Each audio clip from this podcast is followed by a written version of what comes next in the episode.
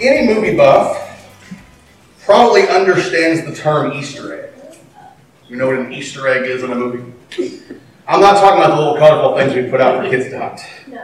Easter eggs in movies are those things that are hidden so that you can you can see something else later. So they, they said it, it hints at something else down the road. Uh, and in the past 10 years, you could argue that Marvel movies have been pretty popular. And they are some of the most famous examples of movies with Easter eggs. Um, little hints, those little pictures of what's to come along the way, like Captain America's shield on Tony Stark or Iron Man's workbench. It was there, and if you saw it, you knew, oh, you know what's coming next. Or the side view of a villain in the end credits scene. You know, a Marvel movie, you know, there's usually at least one end credits scene. You have to sit in the movie theater the whole time. Because if you don't, you miss it. Because an Easter egg's hidden. Or just those little breadcrumbs that move the story along. When I was in elementary school, uh, my kids think that's when the dinosaurs roamed there, but when I was there, I discovered a book that quickly became one of my all-time favorites. Um, it's called The Westing Game. I don't know if you've ever... Shiloh and I have read the Westing Game, so he's up here jumping up and down in his. Um, the Westing Game is, is a little story, and it's a mystery within a story. And as you read the story, there are little breadcrumbs along the way, little little plot twists as you try to figure out. The whole thing starts with a whole bunch of random people who seem to have no connection, who have been given luxury apartments in an apartment building for no reason. And there's the, the Westing house up on top of the mountain, hill there and they find the body of Mr. Westing early in the, in the book. And the entire book is about trying to figure out who the killer is and all those things. And there are little clues along the way to get to this big, great climax. And the truth be told, those are the stories that I like. The stories that leave you guessing until the reveal. Uh, Westing Game is one of the few books that even when I pick it up now and I know the end, I still guess along the way. Uh, kind of movies that I watch. Carrie doesn't like watching those movies with me. Because most of the time, if it's a mystery, I know what it is, and I'm like, Ugh. I like the ones that make me guess, and the ones that make me go, oh, and there's little breadcrumbs, there's little things along the way. This week, we begin our Christmas series. I know you're going, it's early. It's not even Thanksgiving yet. Oh, well. I want to remind you that God began planning Christmas long before He said, let there be light. So, this series, for me, has been a long time coming. It's, it's a study that I've done personally, and I've talked with people. It comes from a place within me that's really grieved by biblical illiteracy in our world. The fact that a lot of people don't know their Bible. They don't know what's in the Bible. They don't know the truth that it contains. We seem to forget sometimes that Paul and Peter and the other apostles only had the Old Testament in order to witness about Jesus. You know, for us, if somebody comes and asks us about Jesus, we turn to the book of John, or we turn to the book of Matthew, or we turn to, to over to the Pauline epistles, and we go from there. But for Paul and for Peter and for all the other apostles, they just had the Old Testament. There was a story we read in our Bible reading here this week about Philip and the Ethiopian. And then he comes along and, he, and he, the Spirit moves him to the Ethiopian, and the Ethiopian is reading in the book of Isaiah, and the Bible says, and starting from there, he revealed to him everything the scripture said about Jesus. And so, most of us really couldn't use the Old Testament very well to witness to somebody about the Messiah of God. Most of us would go, well, he promised it. And that's about where we stop. Um, and that's not, that's, not a, that's not a swipe at anybody. It's just where we are because we've spent so much time focusing as New Testament believers on the New Testament that sometimes we forget that there were little breadcrumbs, little pictures throughout the Old Testament of Jesus. And so our, our series for the next few weeks leading up to Christmas is peeking at the presence. The little pictures of the Christ in the Old Testament. And so we're going to look at a lot of these things. Much of what I say in these sermons may not be new. Um, I almost hesitate to call them sermons. Um, they're not going to be fire and brimstone. I may not jump up and down very much. Um, that may be more teaching than preaching. Uh, but what I hope we gain is an, an awe in God's working in Scripture, understanding that Jesus in his life was being painted long before the first Christmas. And in my mind, there is nothing more exciting than Jesus.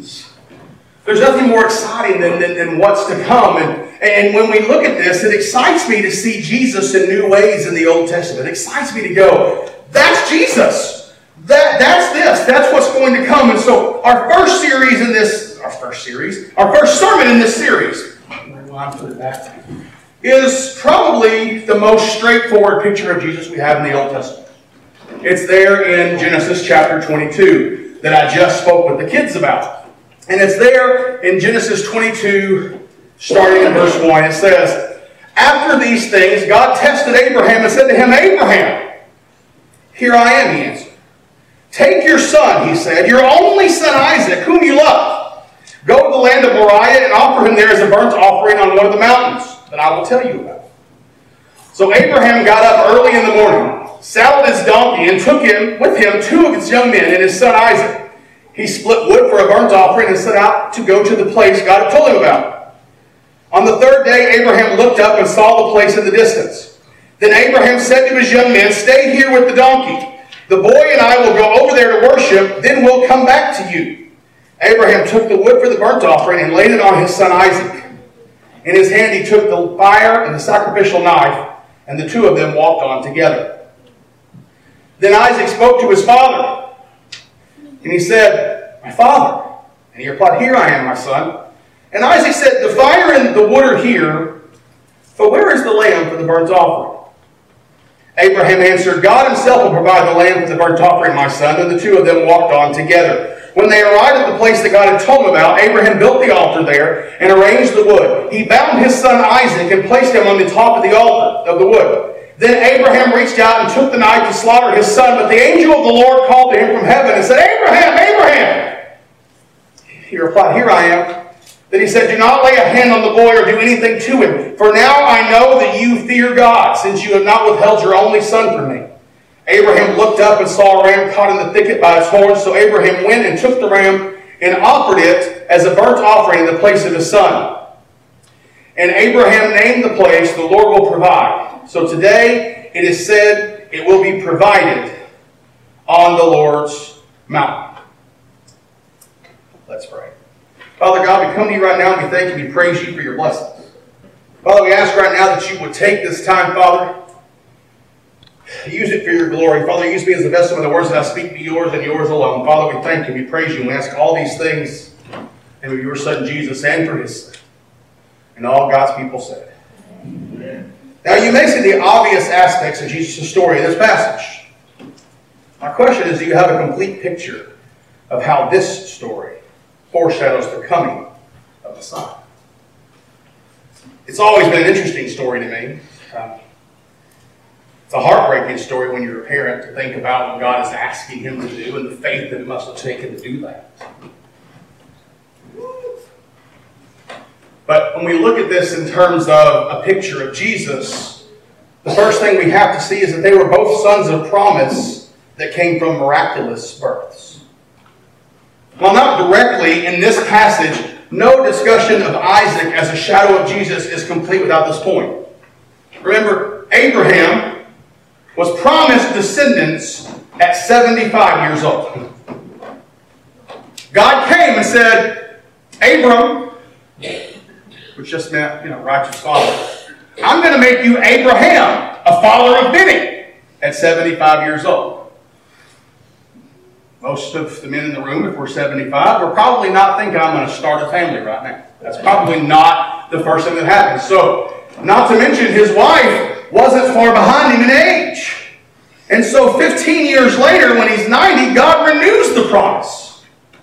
Okay. And then 10 years later, Isaac was born. Isaac, the child of promise. Sarah was 90 years old when Isaac was conceived. So she was either 90 or 91 when he was born. A miraculous birth.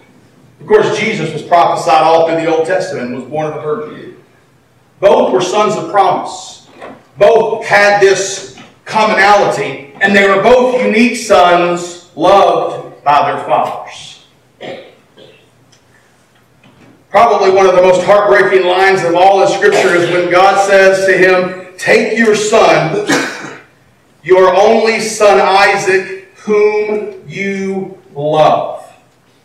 And go to the place of Moriah that I'm going to show you and sacrifice him to me. Whom you love. We know that Isaac isn't his only son, but he is the only son begat by the promise. He has another son, right? The Ishmael, the wild donkey of a man, the one who to this day his descendants are fighting against the people of God. You know, that family, that family rebellion ain't nothing like a family reunion, right? I mean, there it is. They're always against each other. We know he's not the only son, but he's the son begat of the promise. He's the unique son to all whom all the promises of God were tied, and Abraham loved it. Abraham loved it. How many of us want to give up something that we love, much less someone that we love? But here, Abraham is called to do this thing. Now, this wasn't just to be any sacrifice. This was the sacrifice for Abraham of everything that God had promised. We can't leave that point alone. Because Isaac wasn't just his son that he loved, Isaac was the one that all the promises were tied to. Isaac was the one where if Isaac isn't there, the descendants and the generations go away. The promise of the land goes away. This was literally a test of whether Abraham was going to trust in the gift or trust in the giver. That was the test. Abraham, do you trust me or do you trust what I have given to you? And so here, Isaac is the unique son loved by his father, but Jesus, we know, is proclaimed to be by God his son, in whom he is well pleased. It's said in almost all the Gospels, right? This is my son in whom I am well pleased. Do what he tells you to do. Again, in Scripture, other people are called the children of God. Even angels are called sons of God. But in John 3.16, it says, He is the only begotten Son of God. He is the unique Son whom God loves that is tied to all promises. It's the same. A unique Son in whom all the promises of God are tied. These are Isaac and Jesus. And of course, the place of sacrifice for both is Jerusalem. Abraham is told to go to the land of Moriah. This land is the mountain range of Jerusalem where Calvary would be thousands of years later. Second Chronicles 3.1 it says, Then Solomon began to build the Lord's temple in Jerusalem on Mount Moriah, where the Lord had appeared to his father David. At the site David had prepared for the threshing floor of Ornan the Jebusite. And thousands of years later, Jesus was led away from this temple built on Mount Moriah to be sacrificed on a mountain in the land of Moriah. That's exciting to me when you see in Genesis, we're talking the first book of the Bible. 22 chapters in, we're already seeing a picture of what God has planned. Jesus was never the second choice. Jesus was never plan B. Jesus was always plan A. They were each made to carry the wood on which they were to be sacrificed. Can you imagine? I got a kid who uh, he likes to help, but if I said, "Here, bud, carry this wood up the mountain for me," I, you know, it'd probably be a little bit harder for me to get him to do that.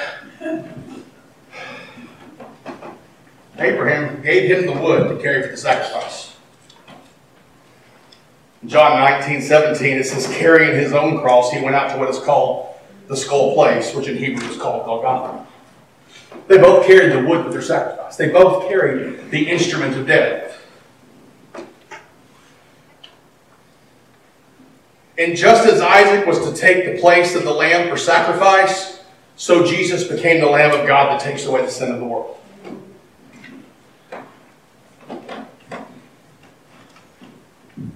I always have pictured this scene as Abraham and Isaac walk up the mountain. Because he asked him, and I have a feeling the writer of Genesis didn't put every word that was said on the way up the mountain just for time's sake. Because Isaac's a young man or a young boy walking with his father, and he knows what goes on in the sacrifice. And so he says, Hey, Daddy, um, we've got the wood, we've got the knife, we've got the fire. Daddy, there's no lamb. Where, where's the lamb? I, I just had this feeling that he walked on a little further and he said again, Hey, Daddy, um, I know you said that, that God will provide the lamb, um, but we're on a mountain. The lambs are usually not up here. Dad, where's, where's the lamb? I think Isaac was probably a little bit of a smart kid. He probably knew that something was going on as he kept walking up the mountain, and he gets up there at the top, and you find all of these things that happen. Dad, where's the lamb?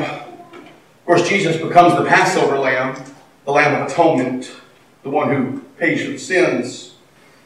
But you know, they each submitted voluntarily to the will of their Father. Now you're going, Brother Troy, it doesn't say that. you don't read that in the text. It doesn't say, and Isaac laid down for his daddy.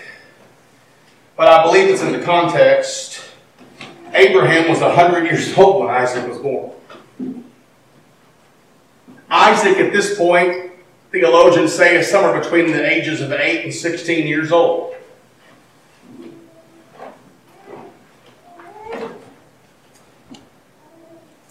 Yet the text simply says, and Abraham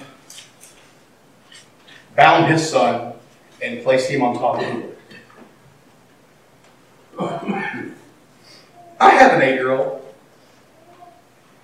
and I'm less than half of Abraham's age. And the only way that I would be able to tie that boy up if he was panicked because he saw an altar and he didn't see a lamb and daddy says, Come here, son, let me tie you up, is if I knocked him out. so I know by reading the text and knowing what's going on here that Isaac trusted his daddy in that moment. Because Isaac let himself be bound up. Isaac voluntarily submitted to the will of his father. I believe that Isaac fully knew by the time he reached the top of that mountain what was going to happen. And when his father asked him to stay still so he could tie him up, he trusted him and allowed him to do so, submitting to the will of the Father, willingly giving up his freedom and potentially his life for the love of his Father. And Jesus in the garden cried out, Father, if there's if, if this could happen any other way, I don't want to drink this cup but I'll do it if you need me to.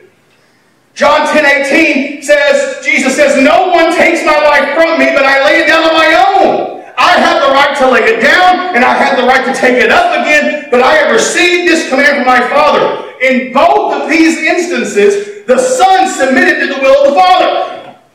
And then we have a departure from the picture. Then we have a, major difference in this picture of Christ. The picture's still there, but the picture isn't in Isaac any longer. Just as Abraham passes the test and proves that he trusts the giver more than the gift, God stops him from sacrificing his son and instead provides a ram for sacrifice. In Isaac, we have a picture of Jesus as the only son deeply loved by his father, being led to sacrifice. But then the shift occurs and we see the ram, and in the ram we have a second picture of Jesus. We have a second picture of Jesus. in the ram, we see an innocent victim die as a substitute for another. Its blood was spilt so that another could go free and be saved. That's Jesus. The Lamb of God who died so that we don't have to. Who died so that we don't have to feel the fire. The ram is, is Jesus as well. Abraham called the place Moriah. The Lord will provide. And 4,000 years later, in the same area, God did exactly that because he loved the world so much he gave his only begotten Son. Genesis 22, we had a picture of Jesus. We had a picture of Christmas. So, what about us?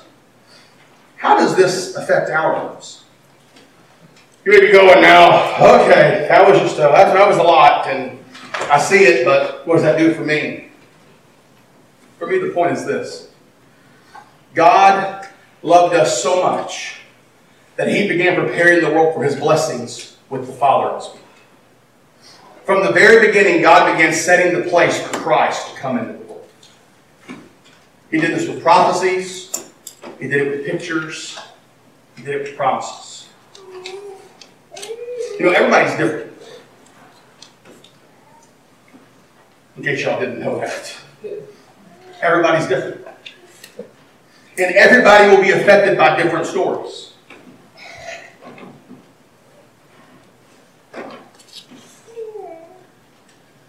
In the secular realm, I like mysteries. I like I like supernatural things. I like to read things that are that are kind of out there that I have to really dwell on. Other people just want to read lighthearted things. God knows and knew that everybody's affected by different stories. And so he began giving pictures of Christ in different ways and at different times to prepare humanity and to give us the tools to share this hope with those around us. He gave us those. Point for me is that, is that God began planning this when the world began. And he wanted us to have the tools to be able to share what he was doing with those around us. And so he began to put these pictures. If nothing else this morning, we should walk away in awe of the great planning and power of God that takes, that places this before us long before Jesus was born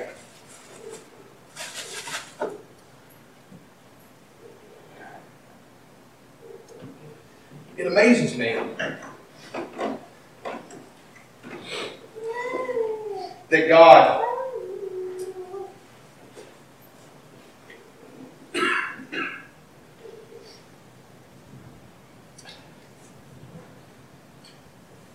didn't just surprise us with Jesus. The thing that has always boggled my mind about first century Judea is how people who knew all the stories of the Old Testament could completely miss the person of God.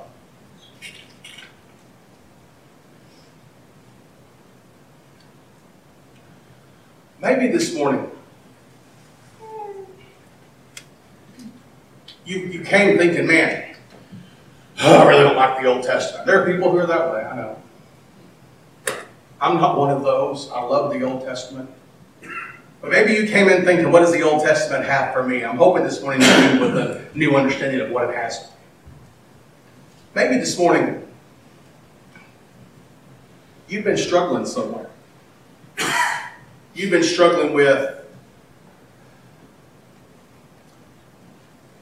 all of the stuff of the holidays.